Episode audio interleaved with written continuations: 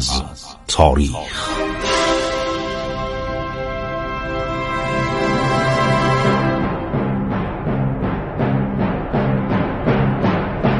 کاری از گروه جوان و اندیشه رادیو جوان.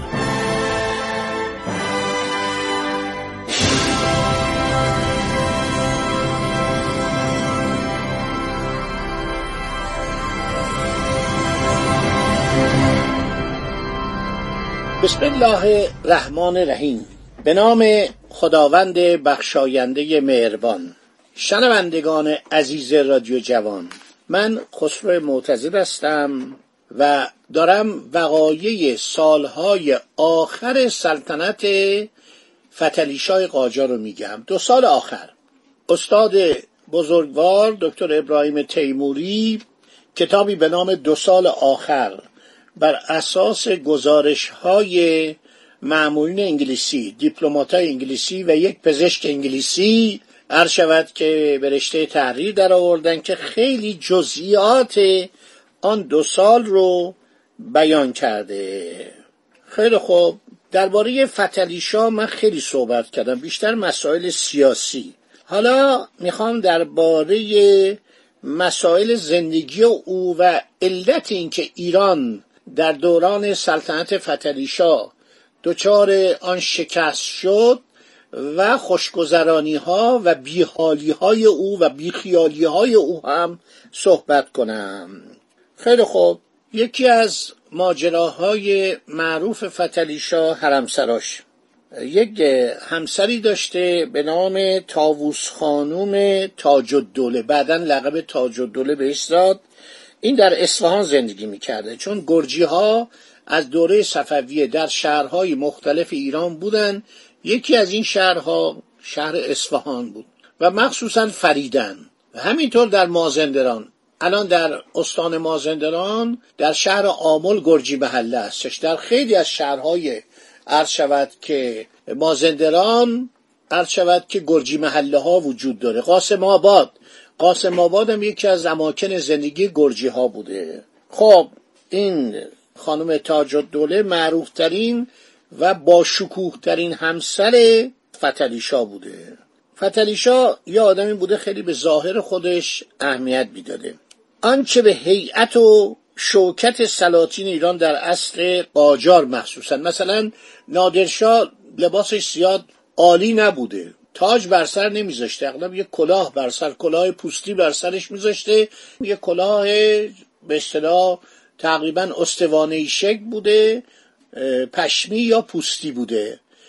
کلاه کریم خان که خیلی ساده بوده. دیدین که خیلی ساده یک کلاهی دور یک کلاهی بر سر خودش میذاشت. دورش یه پارچه عرض شود که می‌کشید میپیچید. در دوران قاجاریه یک کلاه بلند بود کلاه قجری به می‌گفتن. خیلی بلند بود. حالت مخروطی داشت. تا زمان ناصرالدین شاه که ناصرالدین شاه کم کم کلاه رو کوتاه می‌کنن. کلاه به صورت کوتاهتر در میاد و سفری که ناصرالدین شاه میره سفر اول کلاهش بازم بلنده. میره نا اروپا و برمیگرده کلاه کوچکتر شبیه فینه عثمانی بوده. ولی فینه عثمانی رنگش سرخ بوده کلاه قجری سیاه بوده. از پشم قراگل درست می‌کردن. یا همینطور از پارچه. تا سالهای 1305 1106 اغلب مردم این کلاه رو بر سر میذاشتن.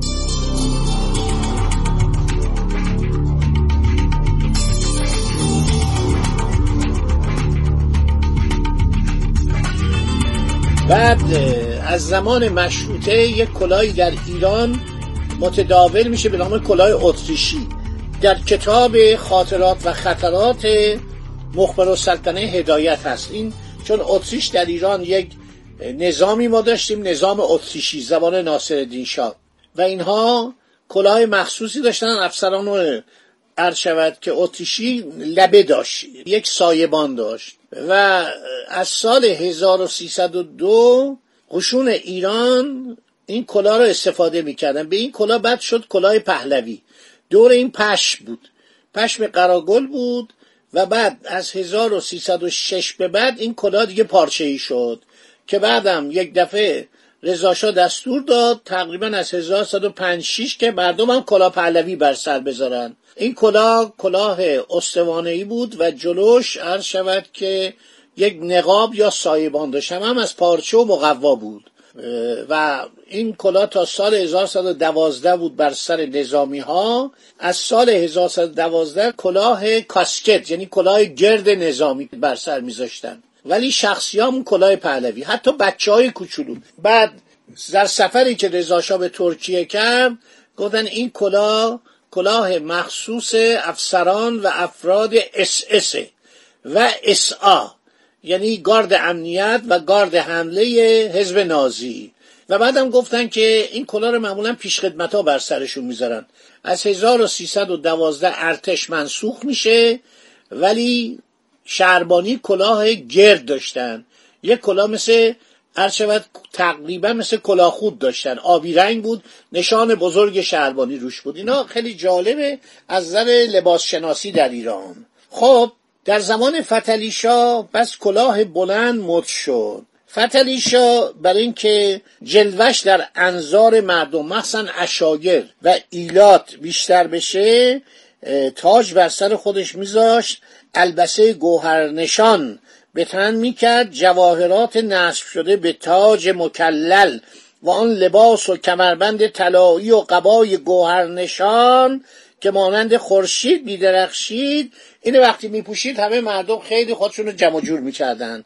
ژنرال گاردان و افسران فرانسوی و همینطور افسران انگلیسی که اومدن به ایران خیلی تحت تاثیر ظاهر شاه قرار گرفتن. الان تابلوهای زیادی از عرض شود فتلیشا در موزای خارجی هست چون هدیه می‌دادن.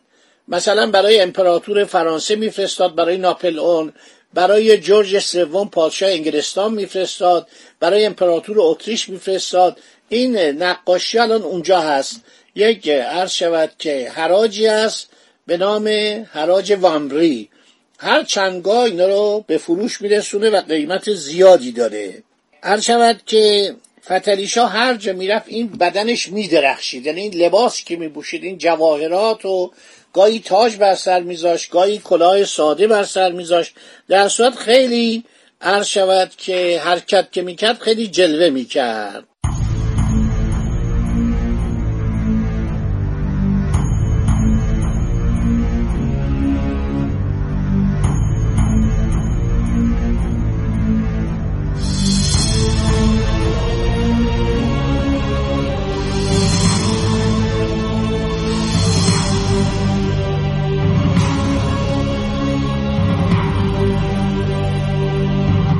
خب یکی از اولین زنانی که در حرم سرا ماند همین تاووس خانم گرجیه که الان تصویرش در موزه نگارخانه کاخ گلستان به دیوار نصب شده.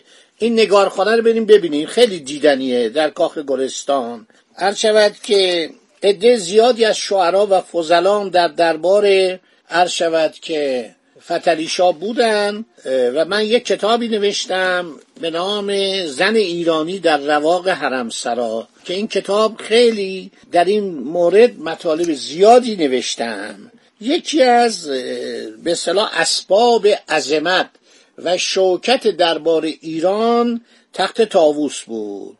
این تخت تاووسی که شما امروز در خزائن جواهرات ملی ایران می‌بینید این اون تختی نیست که نادرشاه از محمد شای گورکانی گرفت و به ایران آورد. اون از بین رفت.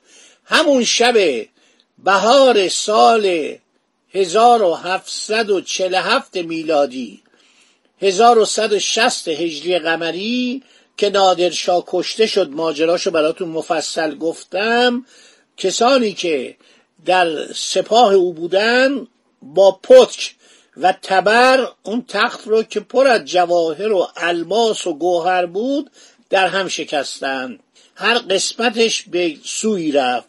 یکی از الماس ها به نام کوه نور. رفت و رفت و از افاقنین رو بردن به افغانستان بعد رسید به هندوستان دست یه مهاراجه. اونم در قرن نوزدهم یک قرن بعد تقدیم کرد به ملکه ویکتوریا امپراتوریس انگلستان و هندوستان. الان روی تاج بزرگ ملکه انگلیسه. چند روز پیش که ملکه الیزابت دوم فوت کرد من شنیدم که دی در هندوستان میگن این الماس کوهنور رو باید برگردونید. اینو از به صلاح هندوستان بردن. این باید برگرده جزو جواهرات و مفاخر دولت جمهوری فدرال هنده یک الماس دیگه به نام دریای نور ماند. در ایران ماند که پادشاهان قاجار از آن استفاده می‌کردن الانم جزو قنائم و جزو جواهرات سلطنتی ایرانه. تخت تاووس بس اون نیست. این تخت تاووسی که الان شما در موزه جواهرات ملی در بانک مرکزی می‌بینید در خیابان فردوسی اینو امین الدوله ساخته. لورد کورزون میگه تخت تاووس و تعدادی دانه مروارید در هم شکسته و قطع قطعه همراه با جواهرات دیگر به دستور آقا محمد خان با زور و شکنجه از شارخ نابینا نوه نادرشاه که حاکم مشهد بود گرفته شد به دستور او. آقا محمد خان از آن قطعات تختی جدید ساخته شد که فعلا در موزه تهران موجود است. البته دیگران چنین چیزی رو تایید نمی‌کنن. میگن اصلا این تخت تاووس به افتخار تاووس خانوم عرض شود که ساخته شد. و این تخت خورشید از آن روز ملقب به تخت تاووس شد. به این می‌گفتن تخت تاووس لورد کورزون میگه این تخت مثل تخت خواب سفری است که اکثر فرمانروایان مشرق زمین بر آن میخوابیدند. سراسر آن را با ورقه های طلا پرداختن و به وجه بسیار ظریفی قلمزنی و میناکاری شده است و تماما با سنگ های گرانبها مکلل کردند. این تخت هفت پایه جواهر نشان و دو پله دارد که بر پشت اجدها قرار گرفته است. دارای دیواری ظریفی است که گردا گردا آن را با کتیبه زینت دادند پشتی برآمده و بلند آن سراسر جواهر است. در قسمت وسط بلندی بیشتر دارد بر رأس آن ستاره گردی از الماس نصب شده است. در طرفین این ستاره دو پرنده جواهر نشان دیده می شود که بر گوشه چارچوبه عقبی قرار داده شدهاند شما صفحات 424 و 433 ایران و قضیه ایران. ایران کوشن عرض شود لورد کورزون رو بخونید. یادداشتهای دکتر فووریه و ارنست اورسول رو هم بخونید. درباره این تخت تاووس خیلی اطلاعات جالبی دادن. خب تاووس خانوم پس از چندی ملقب به تاج الدوله شد. فتلیشا جواهری را که ملکه انگلستان همسر جورج سوم برای ملکه ایران ملکه قلابی ایران این ملکه نبود. اون موقع که اومد چون زبان می‌دونست زبان روسی می‌دونست فرانسه می‌دونست دختر تحصیل کرده ای بود گفتن ایشون ملکه ایرانه. چون از هزار تا زن عقدی و سیغه که نمی‌تونستن بگن کدوم یکی ملکه چشم هم چشمی بود. ایشون رو نشاندن و اون هدایا و انفیدان و خیلی اشیاء مرصع و همینطور وسایل آرایش اینو تقدیم کرد که حالا اونم براتون خواهم گفت. اگر وقتی بشه. چون می‌خوام برسیم به مرگ فتلیشا که چه اتفاقاتی بعد از مرگ او افتاد. فتلیشا در سن 68 سالگی بر اثر عیاشی زیاد هر شود غذاهای چرب و نرم خوردن در 68 سالگی که الان سن کمیه برای ما. الان میگن 68 سالگی یعنی تقریبا میان سالی در اون زمان میمیره ماجراشو براتون خواهم گفت. خدا نگهدار شما باد.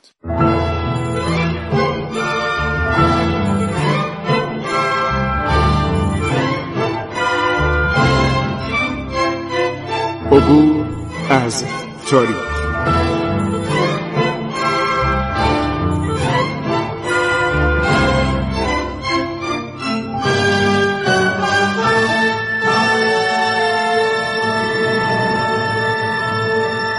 ایران با شکوه. سرگذشت ایران ما به روایت خسرو معتزد